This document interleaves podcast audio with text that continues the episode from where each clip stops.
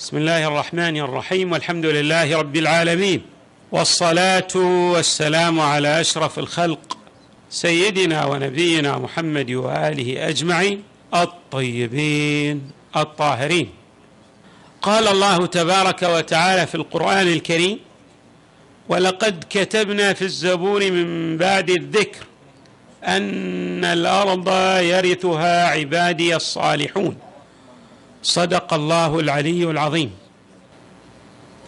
يتحدث القرآن الكريم بنحو قاطع لتبيان أن مستقبل البشرية هو مستقبل مشرق باعتبار أن القادة للبشرية سيتصفون بالصلاح. واصولا مسألة الفرد الصالح أي الذي يتصف بالصلاح ويبتعد عن الفساد. هذا المطلب يدلل على الكمال بمعنى أن الإنسان الصالح هو الذي وصل إلى أقصى درجات الكمال. ولهذا وصف إبراهيم وإنه في الآخرة لمن الصالحين. إبراهيم عليه السلام الخليل وصف بهذه الصفة الجميلة. كلنا نشاهد عدم وجود قادة صالحين. بل هؤلاء القادة يجرون العالم بأكمله إلى الدمار والحروب والإفساد في الأرض.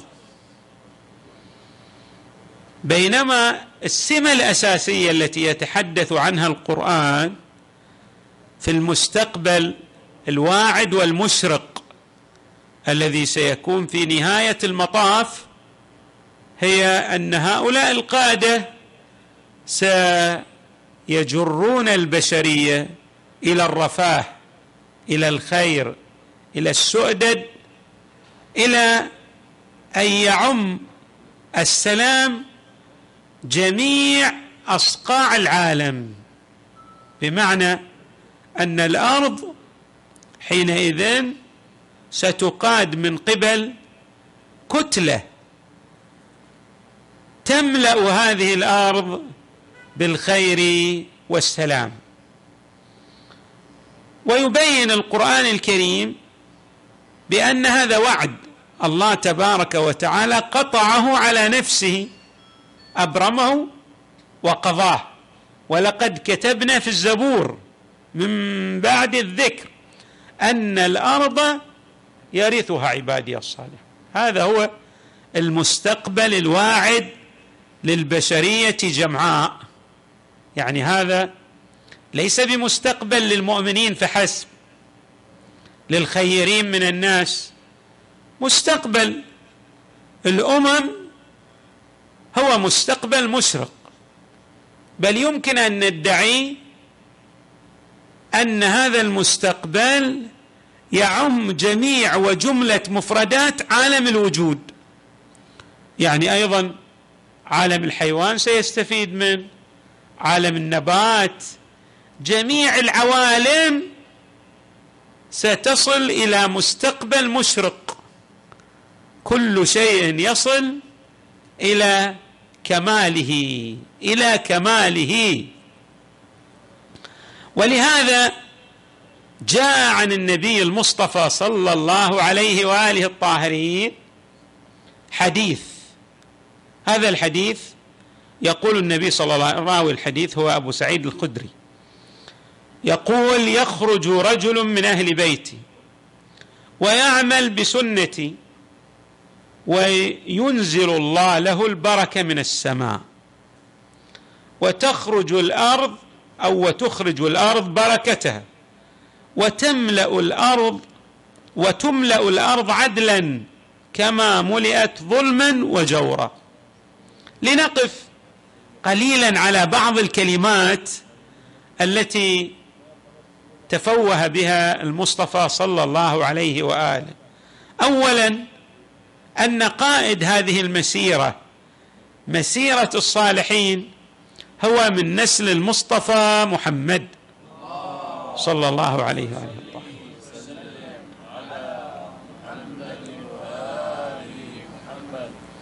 وهو في غاية الصلاح والسؤدد يجسد سنن النبي صلى الله عليه وسلم. يعني يسير على هدي المصطفى صلى الله عليه وآله. ولهذا من الآثار التي تترتب على هذا المسار الإيماني. الأثر الأول أن الله تبارك وتعالى ينزل عليه البركة من السماء. رجل مبارك وتعمل كرة الأرضية البركة. ما معنى البركة؟ بمعنى أن الإنسان يستفيد من الأشياء أفضل أنماط وأنواع الاستفادة. نقول هذا مال مبارك بمعنى أن تستفيد منه. والمال الذي محقت البركة منه الإنسان ما يستفيد منه. يصرفه في أمور لا تعود عليه بالنفع. هذا القائد الإلهي الذي هو من نسل المصطفى صلى الله عليه وآله كما تعبر الرواية عنه صلى الله عليه وآله الأثر الأول له هو أن السماء تنزل عليه البركة فيصبح الناس يعيشون ماذا؟ البركة. بمعنى يستفيدون من الأشياء من الأشياء أقصى درجات الاستفادة. بعد مو فقط السماء تنزل البركة الأرض أيضا تخرج البركة.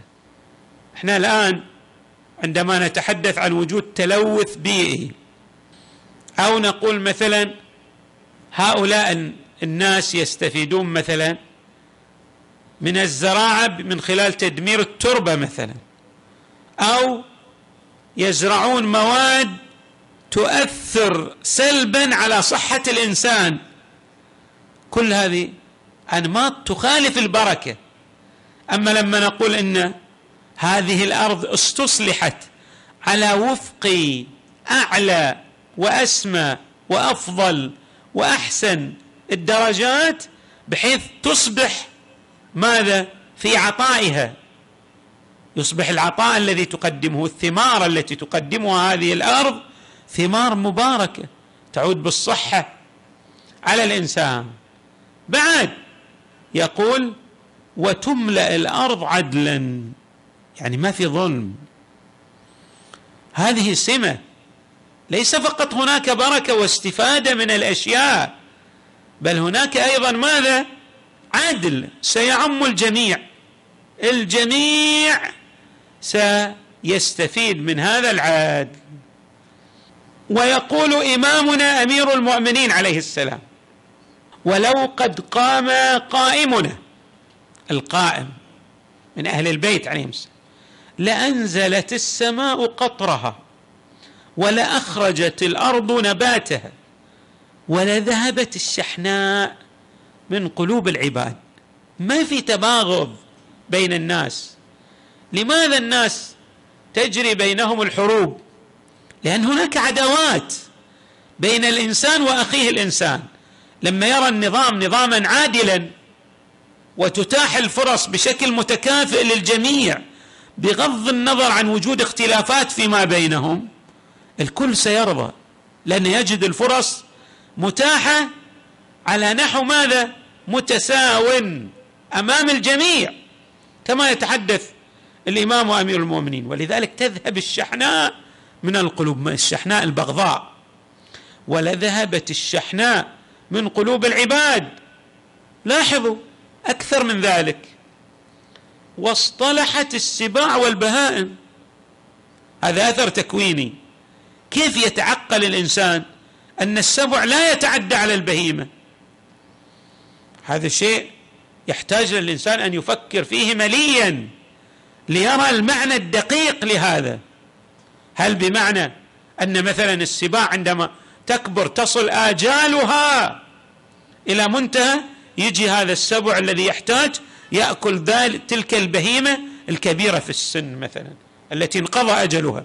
ما أدري شو المعاني التي ترمز إليها وتشير إليها هذه الروايات. لكن ما في اعتداء كما تشوفون الآن يجي سبع مثلا أو ذئب يعتدي على قطيع الغنم كل القطيع ماذا؟ يميت جميع القطيع قد لا يحتاج إلا إلى واحدة.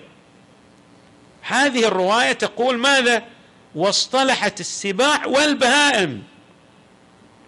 لاحظوا أيضا درجة الأمن والأمان بين الناس حتى تمشي المرأة بين العراق إلى الشام لا تضع قدميها إلا على نبات.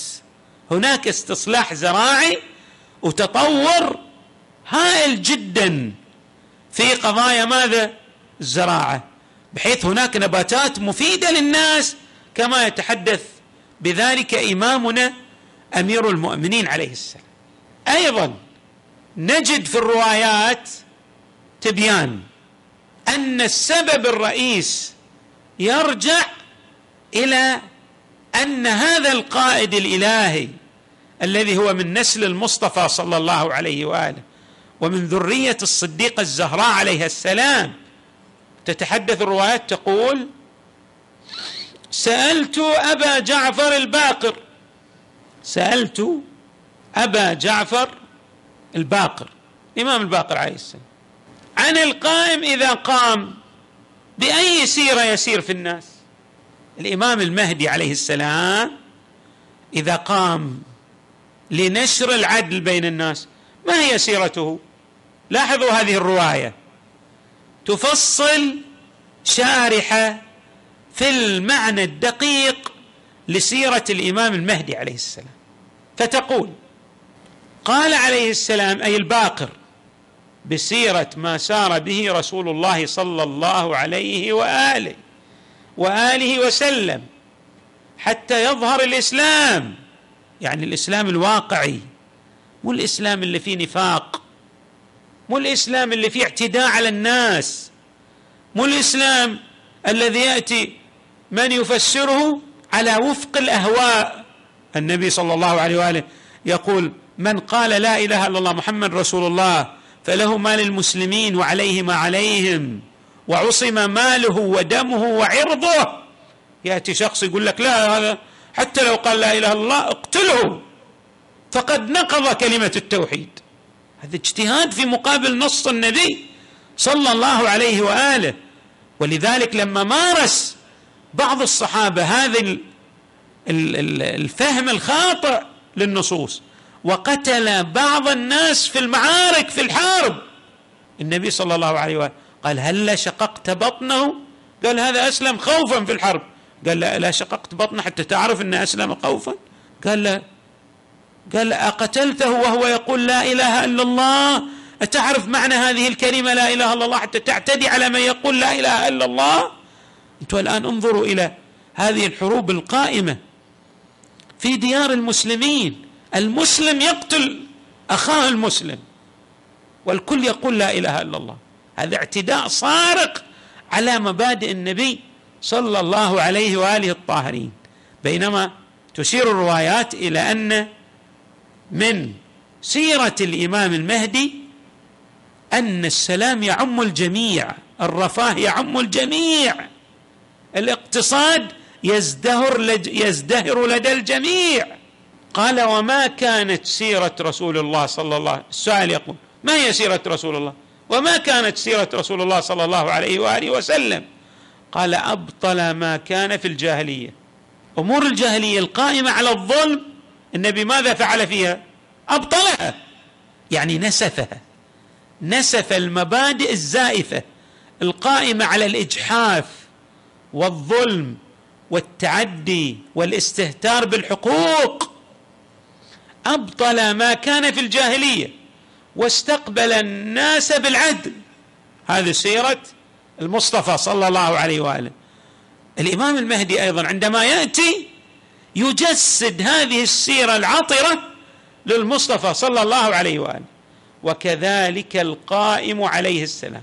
إذا قام يبطل ما كان في ما كان في أيدي الناس يبطله من ظلم. يبطل ما كان في أيدي الناس من الظلم ويستقبل بهم العدل.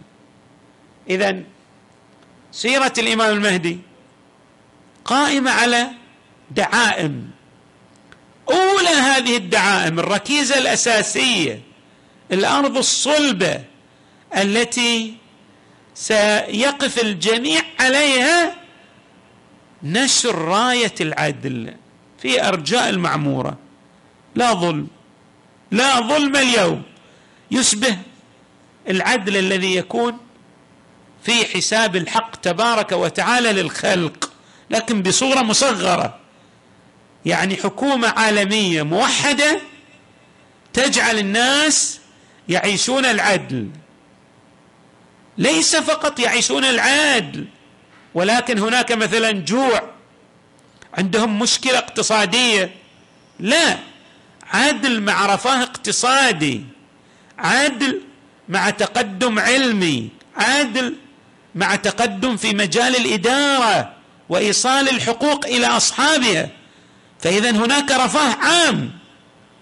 ثم تشرح الروايات بأجمعها أن أساس هذا العدل والتقدم والازدهار والرفاه لدى الناس هو أن هذه السيرة قائمة على ما قام به المصطفى صلى الله عليه وآله الطاهرين. هذه في الحقيقة روايات تلخص لنا المعنى الدقيق لما جاء في الروايات أيضا أنه عليه السلام أي المهدي يملأها قسطا وعدلا قسطا وعدلا كما ملئت ظلما وجورا.